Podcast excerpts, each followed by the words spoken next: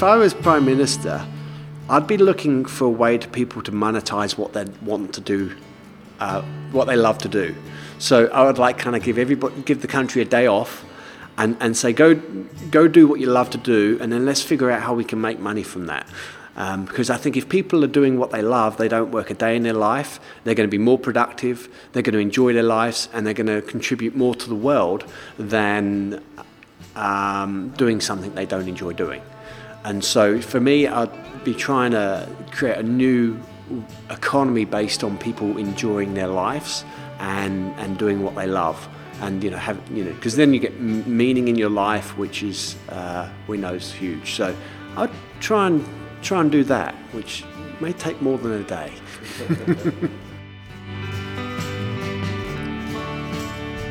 that was Ben Warren. This is Doug It, the podcast.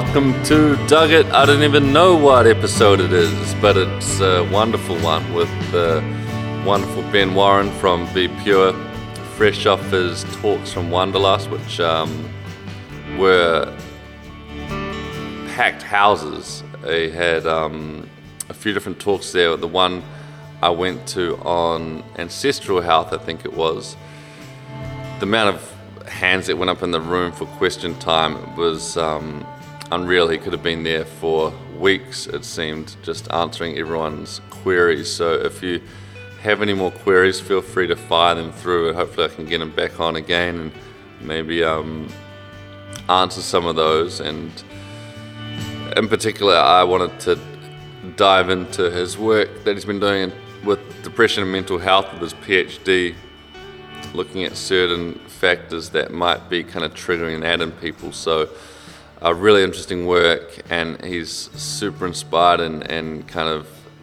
charismatic and energetic, eh, just in the way he presents and talks about the work he's doing. It's a, it's a real joy to be around. It got me super excited uh, to even start to delve into my own genetic expression and uh, dietary kind of optimization as it were, in terms of what's possible. It's the I guess the possibilities that are so exciting. And um, they've got their Be Pure clinic now up in Auckland, so I want to get involved in that hopefully sometime soon and, and go through the kind of some of the clinical work there. And um, and if you're interested, make sure you check out this site. Uh, they got great blogs and resources on there as well.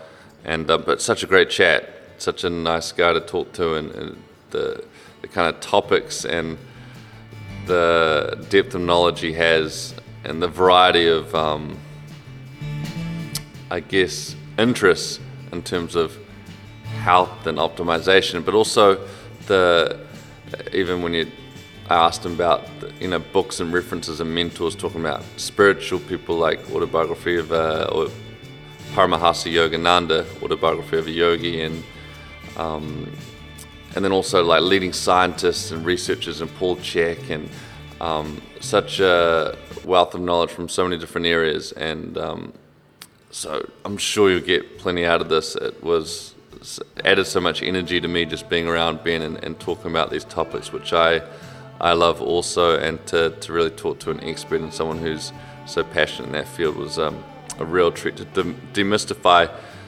um, a few things as well. So hopefully it gives you clarity as to as to where you can enhance your health and, and happiness and life and also uh, purpose. He had a great little piece at the end just talking about um, you know the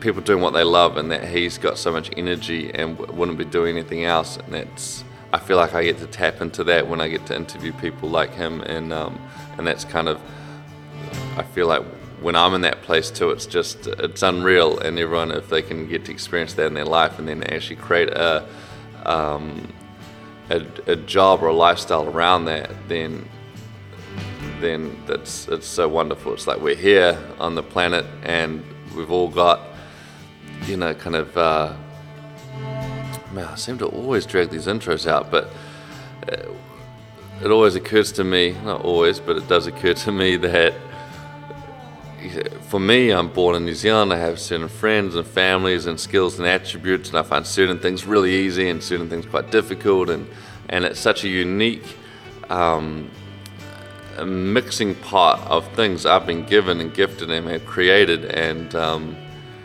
and that we all have that. And so it's kind of how can you tap into that? And I mean, we've only got one life, so what if you've got a, a book that's inside of you, if you've got a way to speak, if you've got a that no one else has quite like you do, then then it's kind of rude not to not rude, but it's um, it's just an opportunity that no one else has, and you're here, so you might as well give it a crack. So for me, that's been the podcast has been one element of that. I've got some other ideas too, which I need to get out. Art exhibits, a book, some travel as well um, and some things to give back. And uh, and Ben's got this wonderful fascination and curiosity and ability to do what he does, and hopefully you get something out of it too. So, as always, enjoy. Check out Be Pure. Uh, Arthur is playing in the background. I need to. I've already recorded one with him. I still. I'll get it up shortly for you. So check out his music. Check Ben out and. Um, his work. You could check him out too. He's quite a handsome guy. Uh, he's got a family and, and wife though, so don't get any funny ideas there, or do, but then maybe keep them to yourself or share them. I mean, who am I to kind of impose my ideas? And uh, and always hope you dug it. Any reviews, comments, always a treat. And uh, maybe any more questions and queries you guys have too. I'd love to hear them as to what people are um, wanting to know more about and. Um, maybe we can do a round three soon. It'd be great. Always a pleasure. Always a treat. Thank you for listening. Gracias, amigos. Here's Ben Warren from Be Pure. Be pure, be happy, be yourself.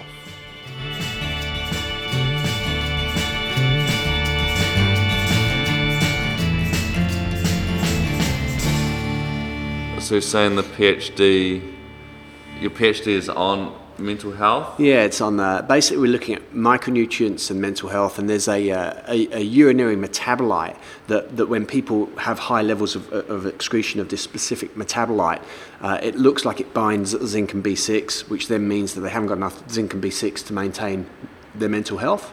Um, and so, yeah, we're, we're, we're basically looking at this and trying to, trying to study and see how prevalent it is uh, amongst anxious people and how to treat it, and then also looking at the biochemistry behind it, and then also looking at the genetics behind that. So, yeah, it's, it's really fun. So, that's to do with how your body creates B vitamins in the body, or is that absorbed? Well, the, this is this is the crazy thing. They don't. Uh, it, it's it, it's a metabolite, so it's a breakdown of, uh, of, of your metabolism, but they don't know where it comes from yet. So it could come from uh, hemoglobin and hemosynthesis, uh, synthesis, which is you know red blood cells. It could come from bile secretion. It could come from the gut. So there's a number of pathways uh, where it could come from. So they don't actually know where it comes from yet, and that's part of what we're going to be looking at is you know where is it coming from? How does it bind zinc and B6? So it kind of like you imagine it, it grabs hold of them within your blood and then you pee it out. And so then you haven't got it in your blood anymore. And so over time you become chronically uh, zinc and B6 deficient. Uh, that's what it's looking like at the moment. So yeah, that's that's kind of uh, what, what what I'm looking looking at. So that and then you're mentioning it to work with all these kind of cutting edge researchers. Yeah, uh, who, yeah. It's, it's who are all in that space as well. oh that, no, yeah, they're all they're in different spaces. So uh, I've I got uh, Dr. Julia Rucklidge, so she's uh, sort of the, one of the the top people, top researchers in the world on micronutrients and mental health. So she, so so essentially, what you get to do when you do a PhD, you get to uh, uh, kind of like you have this question that's an unanswered question, and then you you you get to form a team of the top experts in the world on your team to help answer that question. So, so I've, I've been able to do that. And so uh, we've got Jerome Sarris. Jerome's uh, University of Melbourne, and he's one of the top people on, again, natural health, uh, well, natural products and mental health.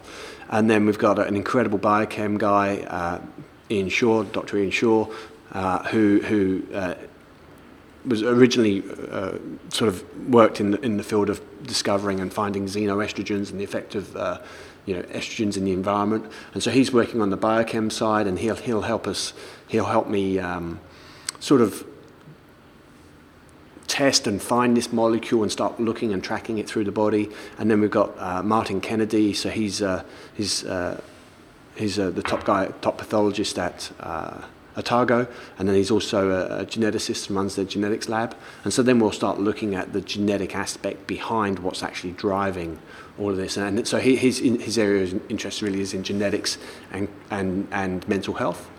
And so we already know there's a bunch of genes associated with mental health disorders. And, and it, with genes, it doesn't mean say that you're going to have it. The, the, the gene kind of loads the gun, and then the, um, the environment pulls the trigger. And so, so it's going to be a combination of the environmental factors and but, but an underlying gene that makes you susceptible uh, to, to this mental health issue. Yep. So um, it, it's it's really cool. And the cool thing about it is that if theoretically, if, if it all the research pans out the way we think it will, it's it's a condition that you can literally turn off very quickly. So you can turn off. You know, people. These are people with uh, chronic anxiety, supposedly. Uh, again, obviously we're researching this, so it's not not fully uh, not we don't fully know that yet. But uh, but but it looks like you can you can turn it off pretty much within 48 hours with zinc and B6 supplementation, which is very cool. Wow. Yeah. I remember doing the zinc test at your uh, at the the the wellness expo Yeah. you put on and um, and that's just a super common deficiency it seems Massive. in terms of Yeah. um, yeah. and where, where's where's that missing link is that in the in the soils that's that's been missing so we're not Yeah, the, there's- any more? Wow, that's, that's a good question. Uh, the- yeah, it will definitely be the soils, the quality of the food we're eating. Um, it'll most likely be also an increased need. And so in, in the uh, zinc, there's over 300 enzymes that are zinc dependent. And, and so um, in the modern world, we have a more stressful lifestyle, I suppose, in regards we have to build a lot more stress hormones uh, or, or hormones in general, and, and, and they're all zinc dependent. But, and then also people aren't absorbing zinc so well in the gut, so there's a lot of gut issues because the amount of sugar we're eating, the amount of processed foods we're eating, the amount of gluten and lectins we're consuming, which are, which are stopping and limiting people's absorption of the nutrients within the foods they're actually eating. So even though they may actually be eating enough in regards to their foods, they're eating a lot of oysters and beef and lamb and sesame seeds and maple syrup and pumpkin seeds. They're not actually absorbing that very well because they've got an underlying gut issue, potentially because of all the sugar they've consumed or all the alcohol they've consumed. And so, um, yeah, there's, there's, it certainly is multifactorial, and you know, right, right there, that's a PhD in itself. Um, just, just looking at that question. Um, so it's kind of, uh, but yeah, it certainly is going to be multifactorial. and I even heard the um, epigenetics like 25% of that can happen in the womb have you heard Yeah. is that, is that Yeah. correct think- well, yeah, I'm not sure of the percentage, but they are absolutely the the it's it's it's happening very very early, Mm-hmm. and the the yeah absolutely we know. Uh, the research is pointing particularly to around uh, K2 uh, that, that controls where you put calcium, and that's in the first uh, first six weeks of fetal development, and it very much con- looks like it's controlling uh, the quality of your baby's teeth and so that whether they're going to get cavities or not. Um, it's, it also controls the, the jawline and whether you're going to need orthodontics. Um, so if you're getting enough vitamin K2 and if the mum's got enough vitamin K2. where's K2 coming from Yeah, K2, uh, it's going to be hard cheeses, fermented foods. It's a bacterial fermentation. Um, natto is the number one source, which, you know, like in the West, we, it's like fermented soybeans. You know, who's going to be Okay, eating that? yeah. So yeah, traditionally hard cheeses, but the, the, the interesting thing, Doug, is it's raw cheeses have the best. Raw cheeses, so like where you take raw milk and then you make a cheese, like the French. Yeah. And, uh, and, and so it's, um, so it's sort of like the science is now showing some of the traditional things that people used to do as being, you know, that they were incredibly uh, helpful. And now science is kind of going, well, hey, th- th- this is why, because it's got much higher levels of K2. Because that's interesting because I often see on some of the fermented products, there's like pregnancy labeling of um, maybe it's like a to avoid any Yeah, warnings, lawsuit right? or something, but it's yeah, Yeah. if you're pregnant, uh, Yeah. avoid fermented products or avoid Yeah. natural bacterias or Yeah, exactly. so then uh, is there there must be an element of risk there, or is that just No, that's no. You're or- no, you're absolutely right. There is with any raw foods, there's an increased risk, and uh, it's interesting. You know, a number of years ago, you may remember this. Doug, there was a there was a E. coli outbreak in, in Europe, and they all pointed to the Spanish tomatoes, and, and they sort of actually destroyed the Spanish tomato industry, and it, and it turned out to be a German lettuce. Um, and the, the interesting thing from that is that they then had a serious conversation about whether they should ban lettuce because it's too dangerous to eat. And fortunately, they decided that the, the benefits of eating lettuce far outweigh the risks of eating lettuce. And so, whenever you eat any raw foods, there's an increased risk. And so, it's really just a, a you know a, a risk uh, risk benefit ratio. And so, when Linda, my wife, was pregnant with our children, she consumed raw milk. She consumed a lot of fermented foods because we felt, I felt, we felt that the uh, the the benefit from consuming those foods having healthy children outweighed the risks. And so, like anything in life, it's uh, you have to sort of just weigh up the, the risk benefit ratio and, and then make a decision. And so, so for me, I, I believe the uh, the risk of raw foods is, is minimal. Uh, for example, in Hawke's Bay, uh, about 10,000 people a week get exposed to raw milk.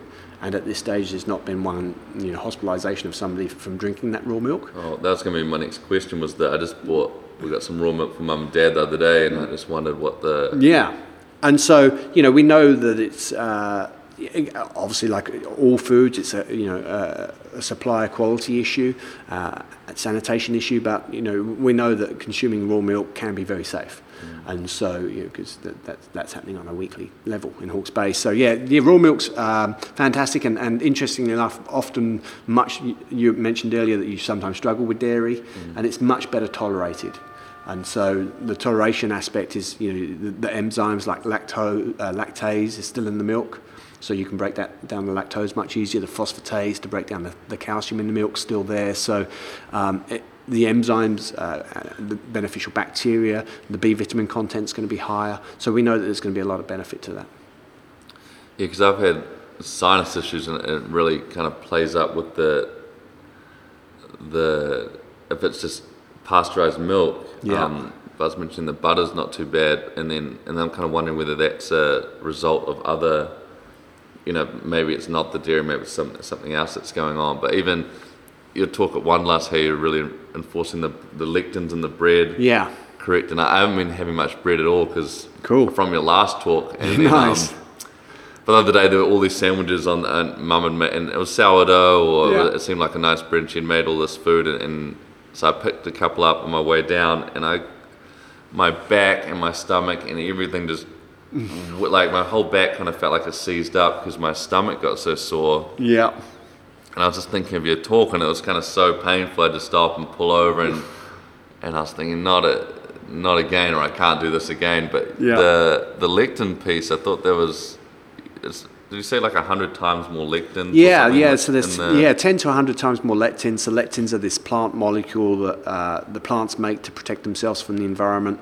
And uh, yeah, unbeknownst that when they hybridized, uh, unbeknownst to Norman Borlaug and, and the people that hybridized um, modern wheat, is they they they concentrated these lectin levels, and so the lectins now being heavily researched for this new mechanism of protein toxicity, where the lectins actually break the junctures in the gut in the epithelial cells, which cause the leaky gut, and then our body tags gluten, which is this complex protein.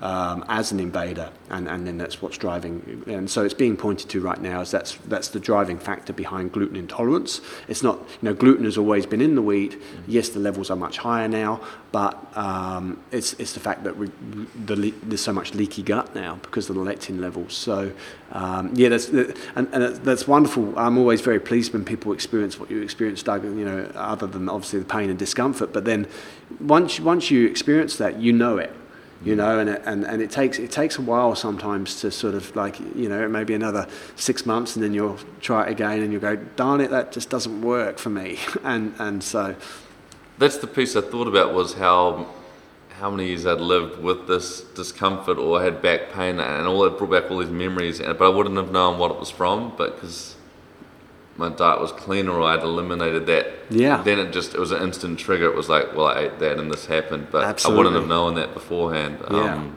Yeah, it's not until you get your diet clean and then you reintroduce it that you'll often see the effects. We yeah, recently had a client who's, who's quite quite sick, and uh, and we, we we suspected that alcohol was a problem for his system because his, his, his immune system had tagged up a lot of yeasts as an invader, and uh, and it, he he uh, he stopped drinking for a period, and then Christmas obviously came recently, and he had had a few beers, and, and within within days he had a, he, well, his symptoms all came back.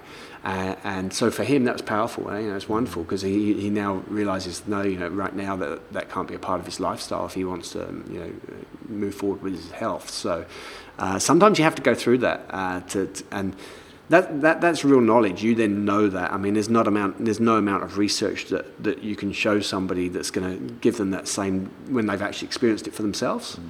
Uh, so I, I think it's a positive thing for people to experience these things.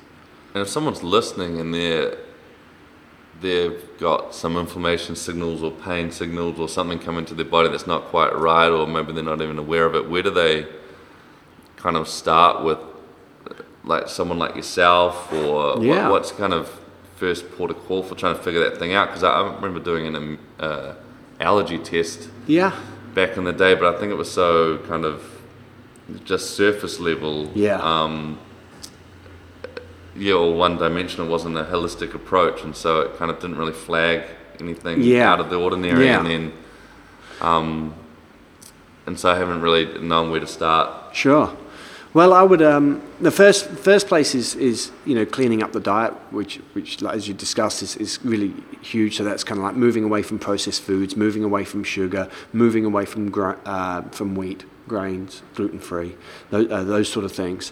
And then if, if that doesn't resolve it, then you really do need to do testing. So at Be Pure, we do sort of, we only do gold standard kind of medical tests because already what we are seen to do is seen as very alternative in regards to sort of reversing parameters of a lot of modern diseases.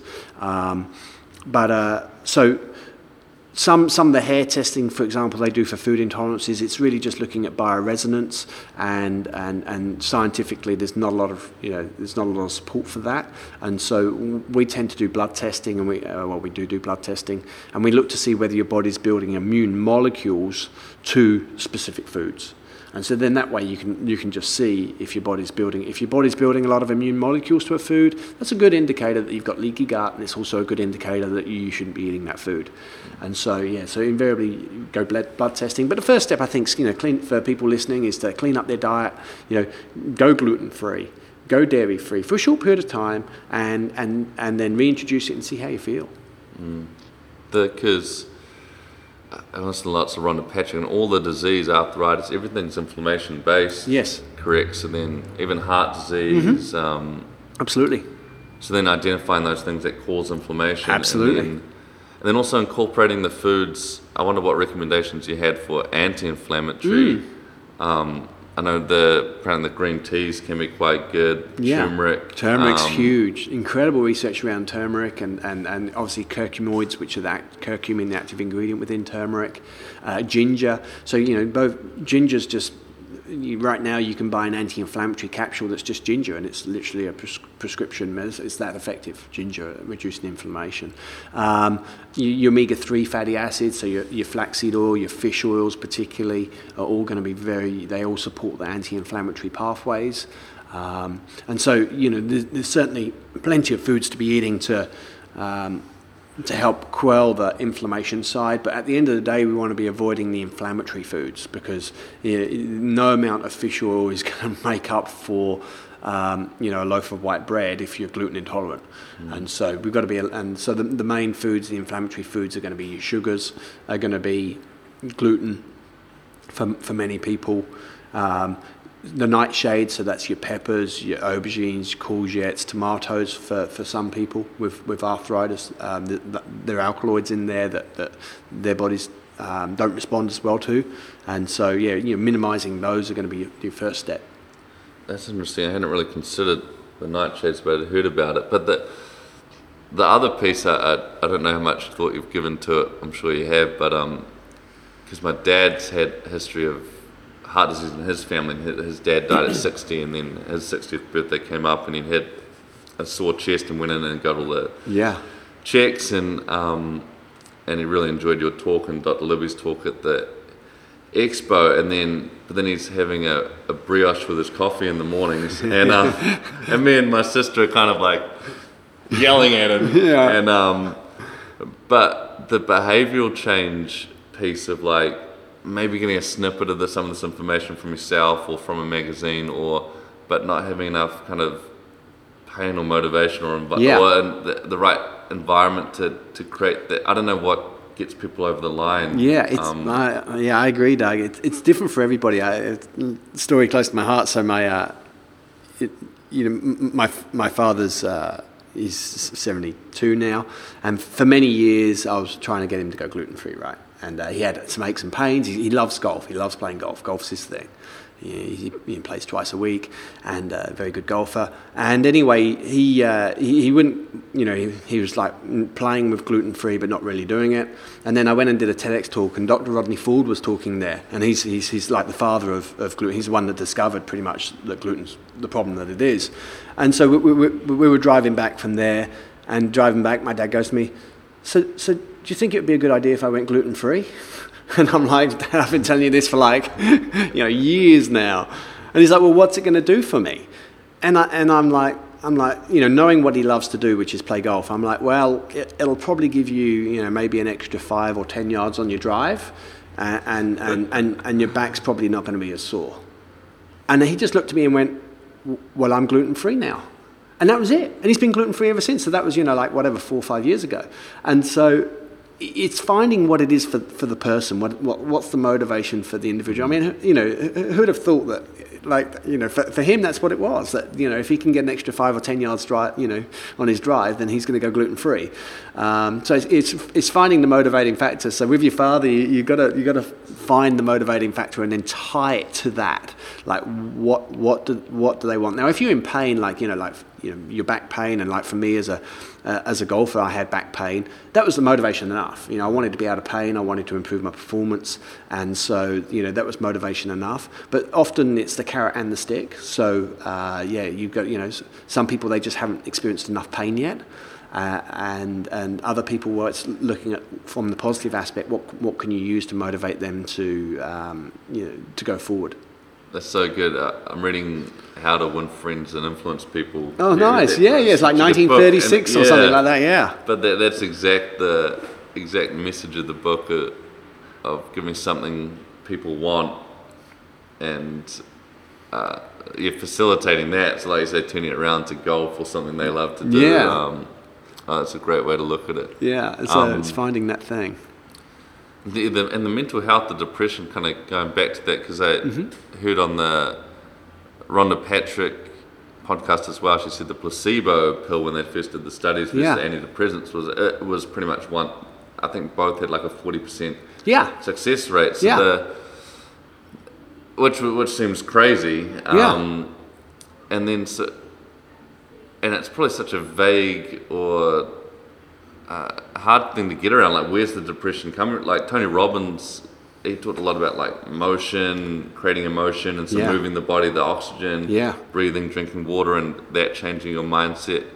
But it seems like there's so many factors to it. And are you are you focused just on the, the nutrients part, or I mean, Yeah, so we, we're trying to isolate just the nutrient aspect. So, uh, you know, with, with science, you try and control variables as much as possible so that you, you can then, you know, with as much surety as possible say, well, this is the thing that caused that. So, absolutely, so, you know, with the, the placebo effect is between uh, y- 0.33 and 0.37 effective, which means that um, it, it causes a huge improvement in people. So, um, so you could say 40 yeah it's slightly different the effect size to responder rate but anyway um, and, and so but yeah it's it's it's, it's huge uh, that that difference but for me it, it comes down so we're, we're trying to isolate just the nutrient aspect. So what that means is we're going to give you know we'll, we'll, take these group of people and we'll split them into two groups. We'll give one group a placebo um, which, which will look exactly the same, and then we'll give the other people zinc and B6, and then we're going to track now. Now we, we would expect that the placebo group will improve significantly, and, and but what we then have to show is that we have to, to show that the B6 and zinc will get up and above statistically up and above that placebo rate. And so we're not only, and the reason being is if you just tell somebody that they're going to get better, they will get better. And, and, and uh, my undergrad's in uh, experimental psychology, and, and, and the reason being is, is the mind drives the whole system. So the hypothalamus is just looking what's lighting up in your brain, and then it tells your pituitary, the master gland within your brain, what hormones you need to survive for the next three seconds, and then your pituitary tells the rest of your body what it needs to do. And, and so if you can change your thoughts, you will change your physiology like that. And so this is why the placebo is so strong, because if you just think it's going to work, it will work to a degree. Um, actually, 0.36 as an effect size is is quite significant. You know, That's, that means that um, you know, without getting into, uh, it means that you're, you're shifting, you're, nearly shifting the mean of a group, so the average of the group, uh, you're shifting it 0.4 of a standard deviation, which is huge. You know, so you, you, you're certainly having a significant effect on them just by telling them it's going to work. So yeah, so obviously we have to control for that with science. That's because another pitch from the Tony Robbins course, which I actually haven't done the last few days, and I, I haven't felt as my vitality hasn't felt quite as great, but he, he would just meditate on the body healing itself and having abundant health. Nice. And um, and oh, it just seemed like such a great thing to do, and it gets you in a state of mind where you actually feel uh, absolutely, uh, yeah, wonderful. So that's your brain controls the whole show. So yeah. I mean, I you know, obviously I'm a clinical nutritionist, uh, but I. Uh, but you know, I'm obviously across psychology quite heavily as well. Uh, the brain controls the show. It really does. Uh, and so, you know, there's, there's, there's uh, examples of, of of that all over the world in regards to you know, look at the Gawler Institute and, and the incredible work that they've done with cancer remissions and things like that, uh, you know, with meditation. And so, yeah, we, we know that the, the, the brain pretty much con, you know, controls your thoughts, control the show. And so, yeah, there's absolutely no, no, no two ways about it. If you can improve the way you think, you will improve the way your body performs. Is that a tough thing with some of those research places then too? Because you just can't measure a lot of those other, you know, you see yeah. research or reports in the paper of cancer clinics in Mexico and these different places, and people are going there and trying these alternative treatments, and they have some case studies they promote. Yeah. Um, but it seems like there's so many other there's so many there's, variables. There's yeah. so many variables that aren't yeah. tangible at all. Well, exactly, and and this is you know this is uh, this is one of the challenges of science uh, is that in science it's very reductionistic, which means you you try and eliminate as many variables as possible and just focus on the one. And often it's not the one that's effective. You know, one's not effective, and this is very true in micronutrients. And this is probably why uh, you know, Professor Julia Rucklidge has been so successful with her research. Um, is because she doesn't use one micronutrient. She uses you know broad spectrum micronutrients, and the reason being is is that they are all required to work together to work. And so it's not just a matter of often a matter of just giving one. Now my re- my research is, is quite unique. Is that we're looking for a very specific nutritional deficiency, and therefore um, that's caused by this urinary urinary metabolite um, that, that so theoretically just by giving this one specific nutrient we should see an improvement. So you know we, we should wait and see. And when, when there must be quite a long process then yeah it so is. At the moment we're going through ethics. So we're, we're going through a national ethics committee and preparing for ethics committee. We also got to go through something called SCOTT which is um, therapeutic so um, through uh, Medsafe and and so we've got to get all those things signed off, and then the the trial uh, trial will start in six months' time. So yeah, we, have got you know at the moment we're in, we're in, also moving into the fundraising uh, aspect. So just doing what is relatively a relatively simple basic study. This is a, a smaller study we could do to really scope this. It's still going to cost one hundred and fifty thousand dollars. So we've got to raise 150,000 to. Uh, so I haven't even started uh, raising the money yet, but uh, yeah, we'll, we'll, we'll What's that, that, process look like? Is that is that are you trying to get affiliated brands or crowd? yeah? I mean, that's a yeah. Um, well, we've got the opportunity to obviously there's certain government grants and things like that we can apply for. Um, charity, you know. Uh, Lotteries Commission, uh, private individuals, but that's certainly that's certainly something that I'm looking at. Is is looking at. I'd love to set up a charity uh, within New Zealand that that specifically um, supports uh, mental health research in New Zealand regarding nutrition because we know that it makes such a huge difference. And, and so we, we're looking at, I'm, I'm certainly looking at that and, and as a, one possible avenue for raising funds, and then having, having companies associated with that and uh, you know, consumers being able to donate a proportion of their purchase to the charity to further this research. So yeah, that's, uh, that's certainly one, one avenue. I think that's, uh, yeah, I think that works on a lot of levels. Um, what was the piece I was going to say? Because that's right. The if, if the you're creating a product that's going to be tested on people, the the research has to be so has to go you have to go through all these hoops. But Yeah. um, I heard about the number of chemicals that have been introduced into the world, and you don't have to go through any hoops. You Yeah. can make something and sell it tomorrow, and the Yeah, this is into true. the air, the water, and every and everywhere. Yeah. And um, and you had a post on the Be Pure page, I think yesterday, about sixty percent of what goes on your skin Yeah. gets absorbed. Yeah, And then the pieces about estrogen and plastics. Yeah. And so even had a friend talking about these recycled cups and like a great idea, but I'm like everything's still in plastic. yeah. the- the polyurethane on the inside of the paper cup. Yeah, so that's plastic. So what what are products that are that you're kind of really aware of now that you're trying to incorporate or like products that you're trying to use more of or, or avoid? Um, Yeah, are there any big ones that kind of stand out? Um, Yeah, big ones are going to be uh, big ones. Definitely going to be plastics, plastic water bottles, um, non-stick frying pans. You know, just trying to minimise, particularly around heat and plastics, going to be massive. Uh, for women, you really got to start looking at the PCB, uh, so dioxins and parabens, phthalates in the in skincare products because you, we know that that hormones go through the skin very easily. That's why you know transdermal progesterone, estrogen, testosterone creams. You know that's a good. You know it's one of the primary ways they deliver them is through the skin. So these molecules, uh, you know, that's a great point. yeah, you know these molecules, and so these these xenoestrogenic molecules, you know, look to me and you would look identical to to the real thing. I mean, it's pretty much only you know Ian Shaw can, can tell the difference, but like to me and you, they look they look the same, and so that you know most likely they're absorbing in equally as quickly and sitting on the receptor site. So you know, minimizing them on the skin.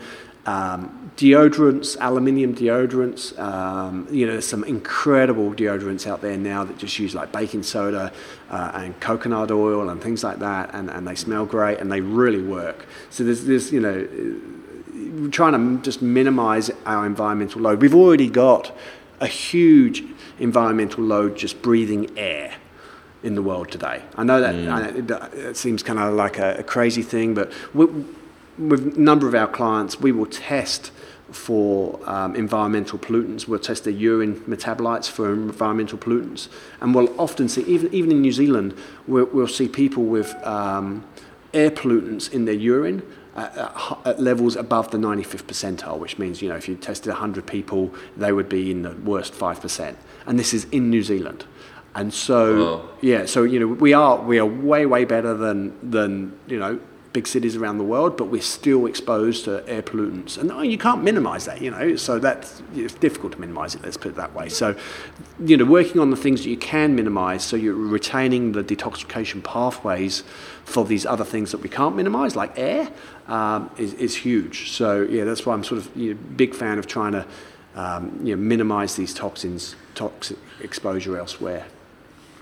And how have you, because you, you just mentioned you've been at your clinic a couple of days in the last few weeks, or Yeah. um, so when you're traveling, just even coming for me coming down the studio, not quite having a base in Auckland at the moment, and missing my like morning routine or not having Yeah. the. How do you, how what's your morning routine looking like? What's your day like Yeah. in terms of fitting in food and Yeah. exercise and water and Yeah, it's tough. It's really, I mean, water's a pretty easy one. Um, so often I'll, I'll bring my own water or buy high quality water. But even then, sometimes I, you know, I get caught short and I have to go buy a plastic bottle of water. Um, foods, you know, I I try and structure a lot of meetings around food and eat at good places. But even then, it's often not organic. And so even my, so when I'm at home, I obviously we, we eat all organic and, and off the farm. But it, my my um, pest, pesticide and herbicide to, uh, load is, is elevated in, in my urine. So I, I test this for myself. And that's because I, I, I, travel so much and I eat out. And so even though I'm eating good food or good quality food at good restaurants, there's still a residue coming through in those foods that it's still coming through in metabolites in my urine. So, um, so I, I take really good supplements. And so I basically you can mitigate a lot of this by taking uh, you know really good nutritional products, uh, nutraceuticals, nu- nutritionals to to upregulate liver function. So I I manage it with that. And uh, you know, probably the thing that does does give in my life is, the exercise. That's the hardest. You know, it's not uncommon for me to do 12, 14 hour days when I'm traveling with meetings and seeing people and presenting, and uh, it doesn't leave a lot of time for exercise. So yeah, the exercise stuff uh, side is always one where I've challenged. Um, but you know, you just you just do what you can and and uh, and enjoy life. Yeah, well, the I used to get the bigger. It's interesting. I talked to Ben Logan. He's doing these rewilding courses down south. I don't know if you've heard of him, New Age Primal, and he's got this guy, Dr. Greg Emerson, who is a, a Leeds emergency doctor in, oh, yeah. in, in, Australia, but sick of catching people at the bottom of the waterfall. Kind of was his metaphor. So they nice. were kind of more preventative health and foraging foods and brilliant but his biggest survival tip was having a purpose. Like the people that live the longest have a nice. Have a purpose. I thought that was quite cool. But um, I think I'd, I'd have to agree hundred yeah. percent with that. hundred percent. Yeah, I like um, either a, a, a, legacy. So one of my early mentors was Paul Chek, and he was a huge fan of uh, you know people having a legacy. Like, why are you here? What are you here to do? Uh, have, you know, and that's essentially having a having a purpose. And so, have you got any other mentors um, or people? Yeah. Obviously, you've got them with your PhD. Yeah, got them with the PhD side, but uh, yeah, personal mentors sort of like, I mean, Paul, Paul was a massive one for many years and, and, and, and still is an inspiration.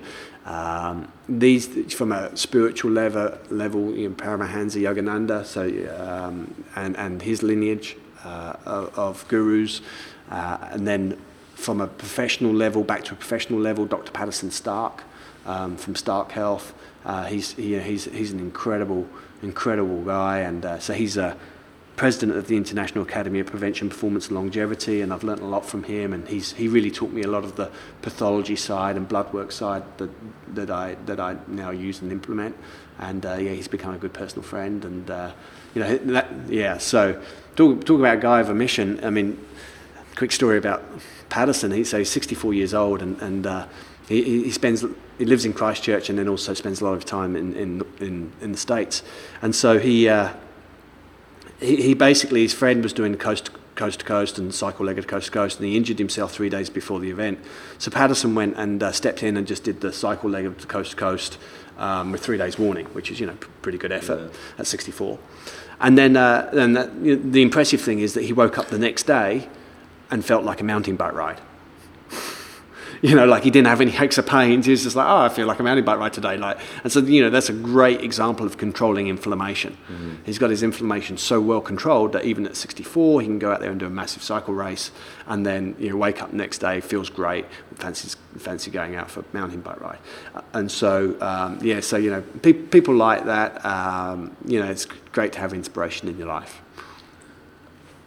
The, yeah, that's interesting because that the guy Mark Allen on the Rich Roll podcast, he said he thought one of the key differences that made him six-time Ironman champion, and I think he had 30 consecutive wins in all adventure races at, at one time. But he said wow. he he sleep, sleeps eight to nine hours, or right. he, he kind of slept an extra. And the guys he was training with were less than that. They were kind of doing these 5 a.m. shifts. And, right.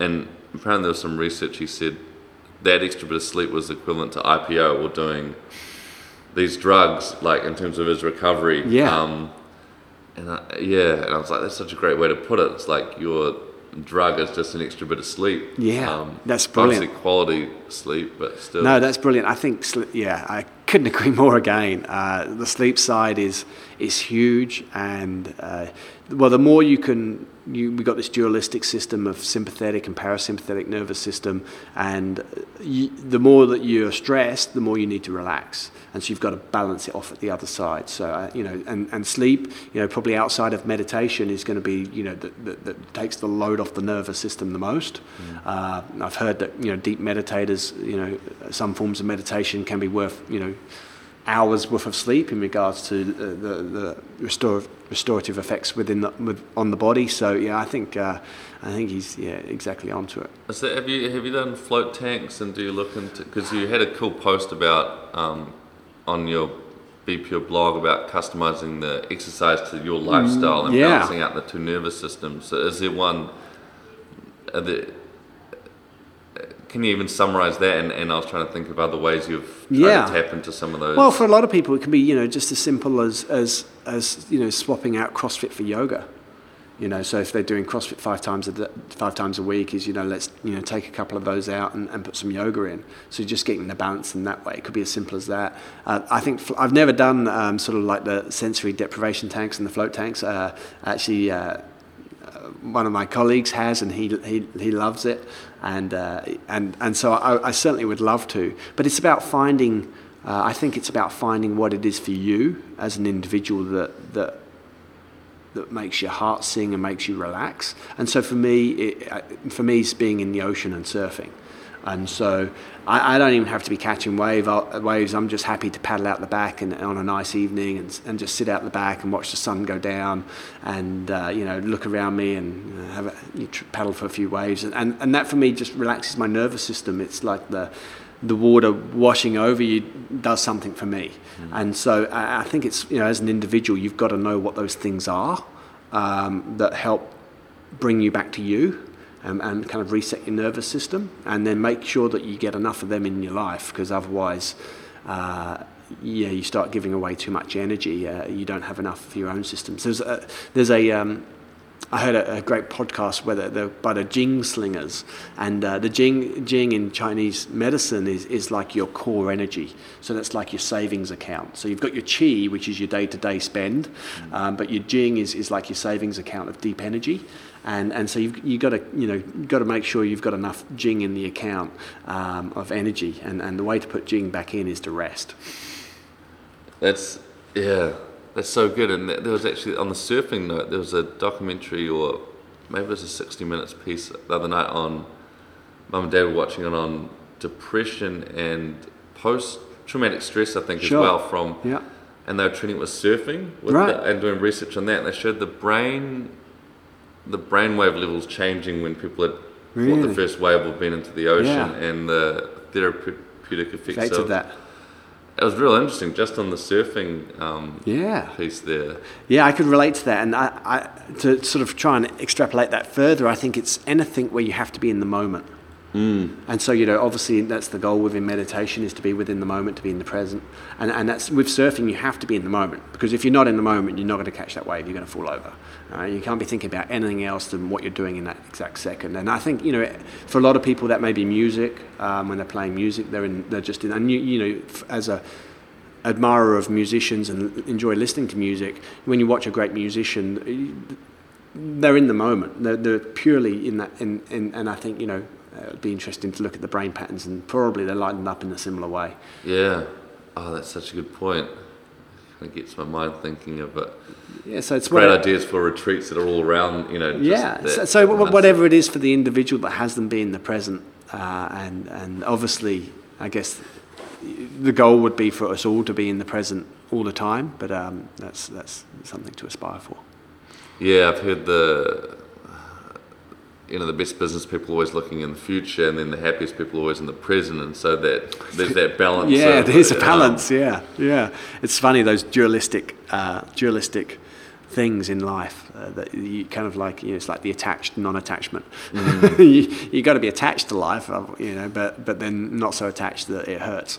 um, and back to the supplement piece too, because this is, uh, and again, coming from my own personal, like wanting to supplement but not quite knowing where to start as Sure. well. And um, I saw you had, I was having some of the, the your generic supplements Sure. and, and the and the fish oils. I know there's so much great research around that, but there's so many kind of supplements. And I don't quite know where to Sure. start. Or do you Yeah, need? yeah. Does everyone need that, or is it? Yeah. and, and do you need to be tested first, or can you start with? Yeah. with- Okay, that's a great question, and and uh, so certainly from my experience and research, everybody's going to need, in the modern world, everyone's going to need to take a high quality multivitamin. So that's something that's, that's providing your broad spectrum B vitamins, magnesium, macro minerals like zinc, uh, minerals that are missing in New Zealand soils like selenium, molybdenum, chromium, iodine, which is you know, not mineral, it's a halide, but um, yeah, and so for me, that's just broad spectrum, uh, yeah,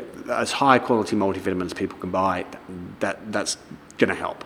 And then, and then again, base recommendation would be a high quality fish oil. We're just not getting enough omega three fatty acids in our diet uh, for the anti-inflammatory effects, um, and so you know, eating those. So, for me, I'm very happy for people to take those two without doing any testing at all, and and you know, the research shows that people are going to get huge benefit just from doing that, um, both short and long term. Then, when you start getting more in depth, like anything, you can go down the rabbit hole and you can start then looking at um, specific individual needs and your genetic needs. Uh, that's when obviously testing then comes in, and then usually at that level, a higher degree of supplementation is required to have optimal expression of your genes uh, for health, and and that's something that we do with our clients, and. Um, and we do, yeah. So it's uh, so, but as a base level, yeah, just, just taking a, a high quality multivitamin and a high quality fish oil would be essential. Mm. Yeah. Um, and on that clinic piece, because I actually want to, I'm really interested to do the testing and and cool. And now they got the Auckland clinic as well. Um, what does that process look like? Because I know there's you got a limited amount of yeah. clinicians too, so you need to get in get in early, obviously. But um, yeah. It's I, I, saw it was like a four month cycle, so you can measure everything. Yeah. And um, and what kind of cost is involved in process and time frame to get just like started if you're yeah, cool. more intrigued yeah definitely so we have a foundational program which is a four month program so uh, you know a lot of people will start there and that, that looks at some basic blood tests some basics around uh, about uh, nutritionals uh, and and so yeah, that, that's a nice four month program. Our most common program is what we call a, a comprehensive program, which is six month program. Um, and the six month program includes sort of 13 hours worth of, uh, of uh, clinician time. It's six, uh, $1,650. And then we can do any specialist testing or uh, any uh, anything on top of that. So any testing would be additional, and any nutritionals would be additional as well. So you know, a lot of people come in at that because you know, whether we wanted to test a specific thing. And the reason we do it six months is, is that it really takes six months for us to, to, to do what we need to do. Um, you, you can't really get the result with you, well you can't get the result within a week you know it, sometimes it takes four to six weeks for the for the test results to come back uh, before we can then really crack into it so um, and then we have the vitality and longevity program which is a, which is an eight to ten month program which is more designed for people with chronic health issues or people who are really looking to take their performance to the next level. And so, probably 90% of the people on that program have chronic health issues, but then 5% would be top athletes. So, yeah, there'd be a sort of, uh, we've got some. Um, the tall blacks, all blacks, um, black sticks, you know, three Olympians at the Olympics, these sort of people, and then uh, some of the country's top CEOs are also on that program. So um, so it's, yeah, it's broad spectrum, and uh, your best way if somebody's interested is just to jump on, jump on the website, which is obviously www.bepure.co.nz, or, or call the clinic and uh, have a chat to one of our clinicians and, and have a chat around to see what, what could be right for, for you as an individual. Cool. No, I'm super excited to go through that process and see what I kind of feel like, and I'm sure a lot of people do that. Yeah, there's probably a missing 10, 20 30, maybe you don't even know the percent of yeah what's what's possible. Yeah, um, Doug, it's crazy. It's crazy. Um, you, you are absolutely right. Uh, so like right now for myself. I have more energy now than I've ever. So I'm you know, just about 44. I, I have more energy now than at any other time in my life, and so I, I don't want to boast about it, but uh, we, we've got a sort of a, a, a 20, 20 year old top athlete who, who, who travels with me, and, and he, he struggles to keep up with me. So like, like no, no, nobody can keep up with me, and, and I mean maybe it's the mindset, but I, I you know I, I know the metabolic pathways in my system so well and I can upregulate them and tweak them to have them work how I want them to work and so it's really fun um, you get to, you know, you literally get to live life in a really fun way. Um, and you know the, all the benefits of the mental health and things like that that come with come with that as well. And so, uh, and that's why mental health. That's why I'm doing my PhD on on sort of mental health issues, is because um, I think that you know I think everybody has a right to feel good, and and it can be incredibly simple to to have people feel good you know, in, in, regards to how you feel about yourself and within yourself. And so, and we know that the nutrition is is a huge part to play in, in people feeling good. And so, yeah, that's that's kind of like why I'm so passionate about that. And that, and that Tony Robbins piece, he, he was trying to define what life was, and it was energy. He thought, you know, if you're, because you could be alive, but you're in a deathbed, or you can't right, yeah, do yeah. So to have that how interesting. Energy, you know, he, he kind of brought it down to that. So he was studying these tribesmen who could run forever, all these. Sure. And and and a lot of, doing these research about these essential fats and yeah. to be more fat adapted and and um, that's such a to just be alive and follow your passion, do all this yeah. wonderful work. Um, yeah, I, I that's so that's so interesting. For me, I would I would it's exactly that the, the currency of life for me is energy. The currency of health is energy because not only does that mean you've got the you know the energy to fulfill what you want to do with your life, but it also means that your your metabolic processes are all working well. So your liver's detoxifying well because your liver's able to make the ATP, the energy molecule it needs to detoxify. Your, your kidneys are working, your heart's working well. It means you're moving away from congestive heart failure. And so, you know, which, which is essentially your heart not being able to make enough energy. And so, yeah, I think, um, so it's kind of interesting that, that, that he, I mean, obviously, uh, huge respect for, for Tony Robbins. So, um, yeah, uh, that's kind of neat. And any recommendations when you're eating in uh, Auckland? Have got a favourite restaurant or spot you like to? Yeah, I, uh, yeah, always uh, Roses, Rosie's, oh, in Parnell. Yeah. So I understand they've got their own sort of farm, organic farm, yeah. where they, they source a lot of the, the seasonal food, and so yeah, Roses is, is an absolute absolute winner. She's Scott, who owns Hip He comes to yoga quite a bit too, but. Uh, I hear the farm out west is pretty cool. Yeah, I um, bet, I bet. And uh, I think they've got another one, Providore. Is it Providore? I think which is down in Britomart, mm. and um, and then Orphans Kitchen. Yeah. I love the love. Oh, Tom. And, yeah, Tom yeah. and those guys at Orphans. That that you know, again, they're just real real food, uh, fresh, local, seasonal. Um, you know, just uh, and and they let, let the food speak for itself. And uh, yeah, so those those are sort of my my top spots. And then we, we, we actually eat, eat, eat it in. So um, obviously, uh, my, my business partner Andrew lives in the city, and, and so you know he, he'll he'll go buy some good quality uh, you know organic greens and stuff like that, and, and, and you know we eat eat in a lot actually, surprisingly, um, because because of because it's you know easier to eat high quality at home. Mm.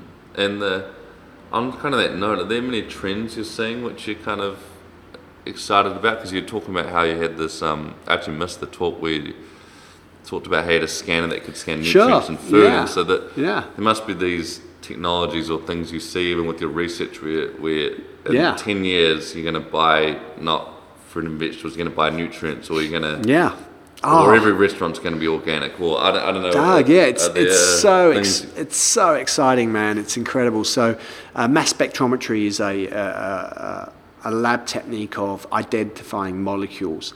And, and you know, traditionally, there'd be these, these machines would be you know, tens of thousands of dollars and huge. And, and the technology is coming down now that you can get them in a little like car car fob, like, like for your car key, and, and then that talks to your smartphone, and so you can scan certain substances with these, and, and it will tell you. So the one I have, I can scan the, uh, I can scan tomatoes and, and plums and peaches and things like that in the supermarket, and it will give, it will talk to my iPhone, and and it gives me a nutrient density rating of, of of the nutrients within that food, and then I only buy the ones obviously that have more nutrition in, and, and you know they taste better too. You know, there's, there's a direct, there's a direct correlation between nutrient density and taste of food, and so um, so yeah, that they're already looking to build those scanners into into smartphones, so they're already doing that right now, um, and as we go forward in the coming years, uh, I think in in 20 years' time it will just be an absolute um, it would be a bizarre thought to not know everything that's going on in your body at any given time. So, you know, with the advent of these scanners within the next 10 years, you're going to be scanning your saliva and you're going to know your hormones levels. So, for women, they're going to know exactly where their hormones are. They're going to know why they're hormonally dysfunctional, perhaps.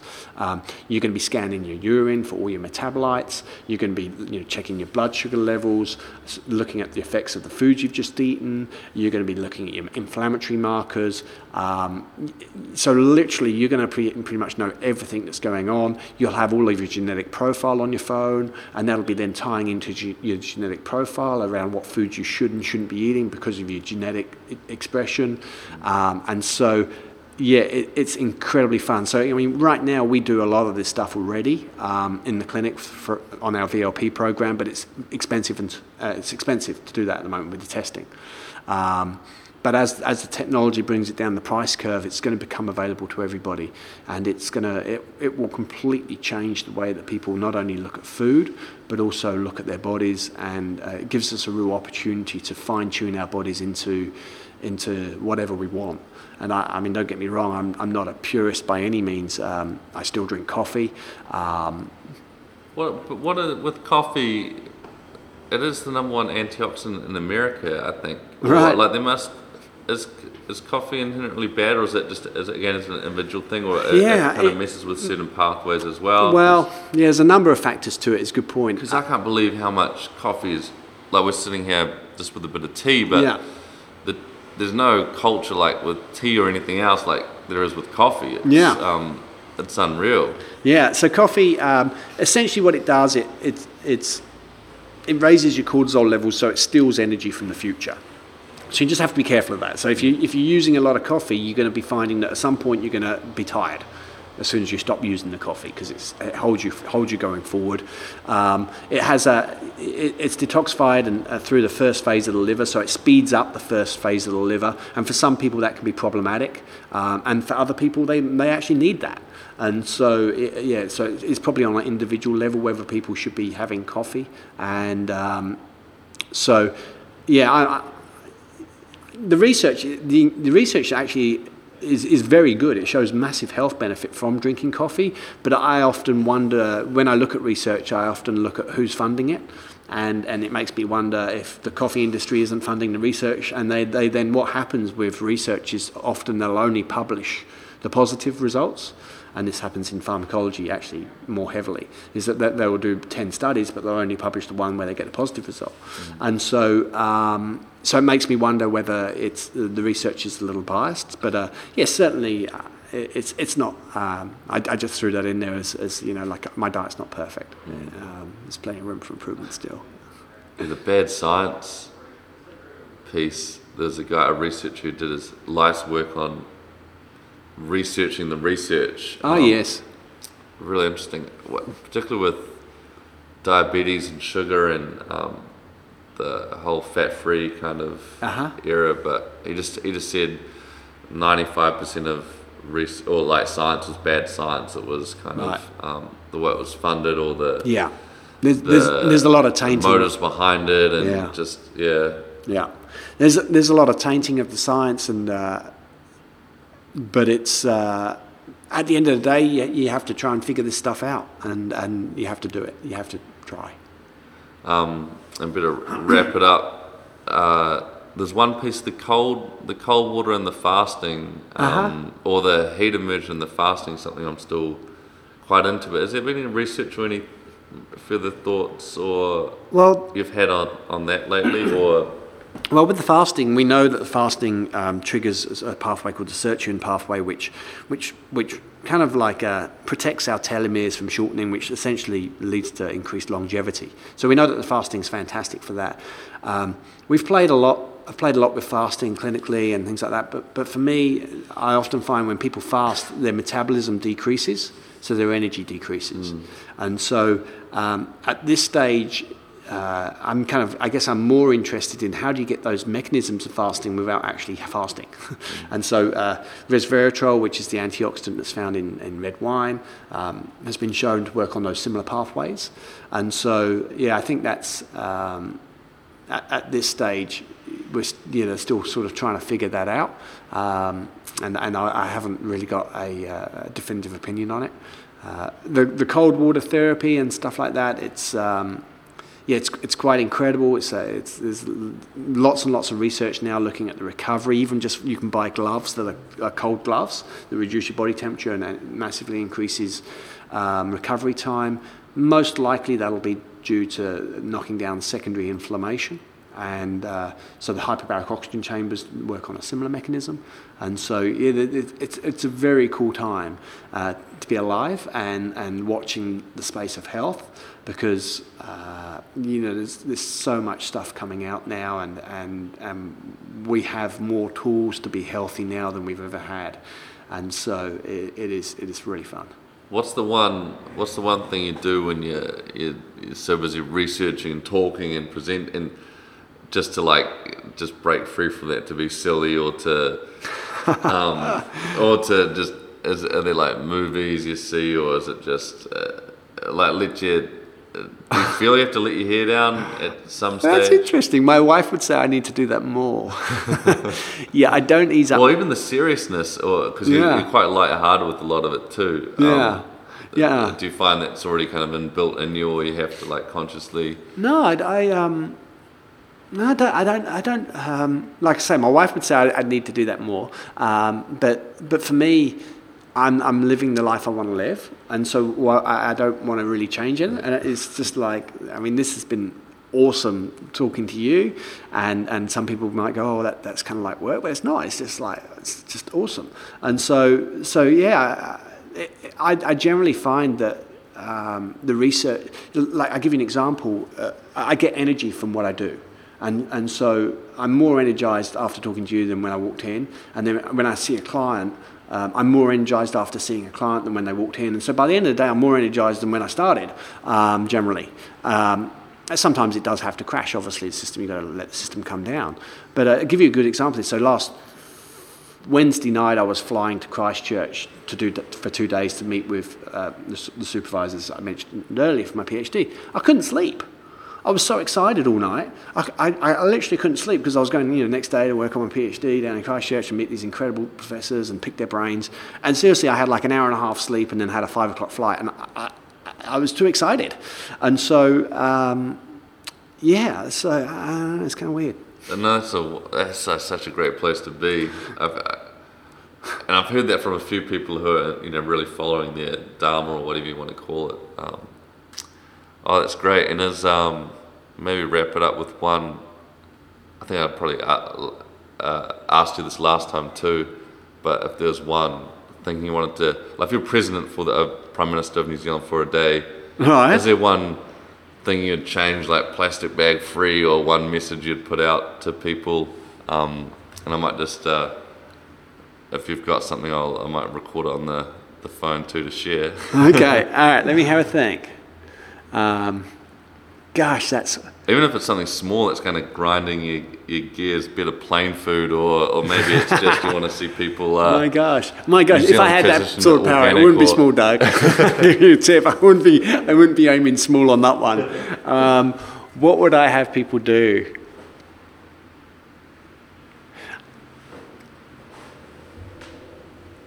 I, I, if I, if I was prime minister, I'd be looking for a way to people to monetize what they want to do, uh, what they love to do.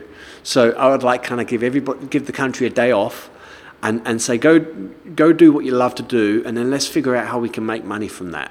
Um, because I think if people are doing what they love, they don't work a day in their life. They're going to be more productive. They're going to enjoy their lives, and they're going to contribute more to the world than um, doing something they don't enjoy doing.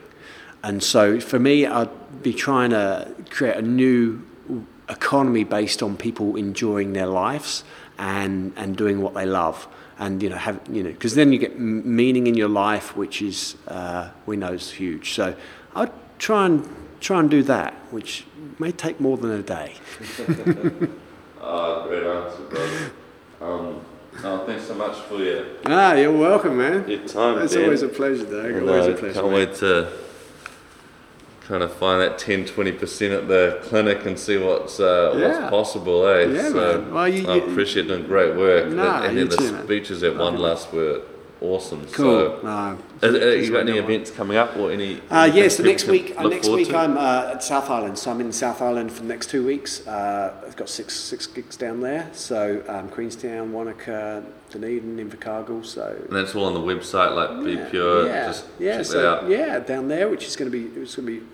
People are always so cool down there. They're yeah, really sort of the earth sort of people. So it's always always good to get down there and chat to them. And uh, yeah, so that's that's that. And then uh, yeah, just just just keep on keeping on, I suppose. Yeah. Beautiful. I haven't got too much planned after that. So Oh, Brilliant, mate. Cheers. Awesome, that was such a treat. Um, I've got more energy after that, so you're doing something right. yeah, that's exactly it. You know, like you know, you, you know when you're on the path.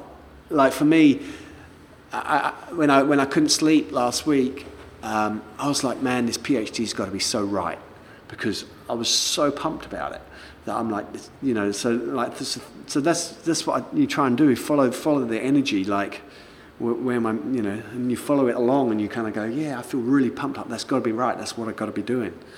You know, and it's not like it's got to be a big thing or anything. Like it doesn't have to be a big thing.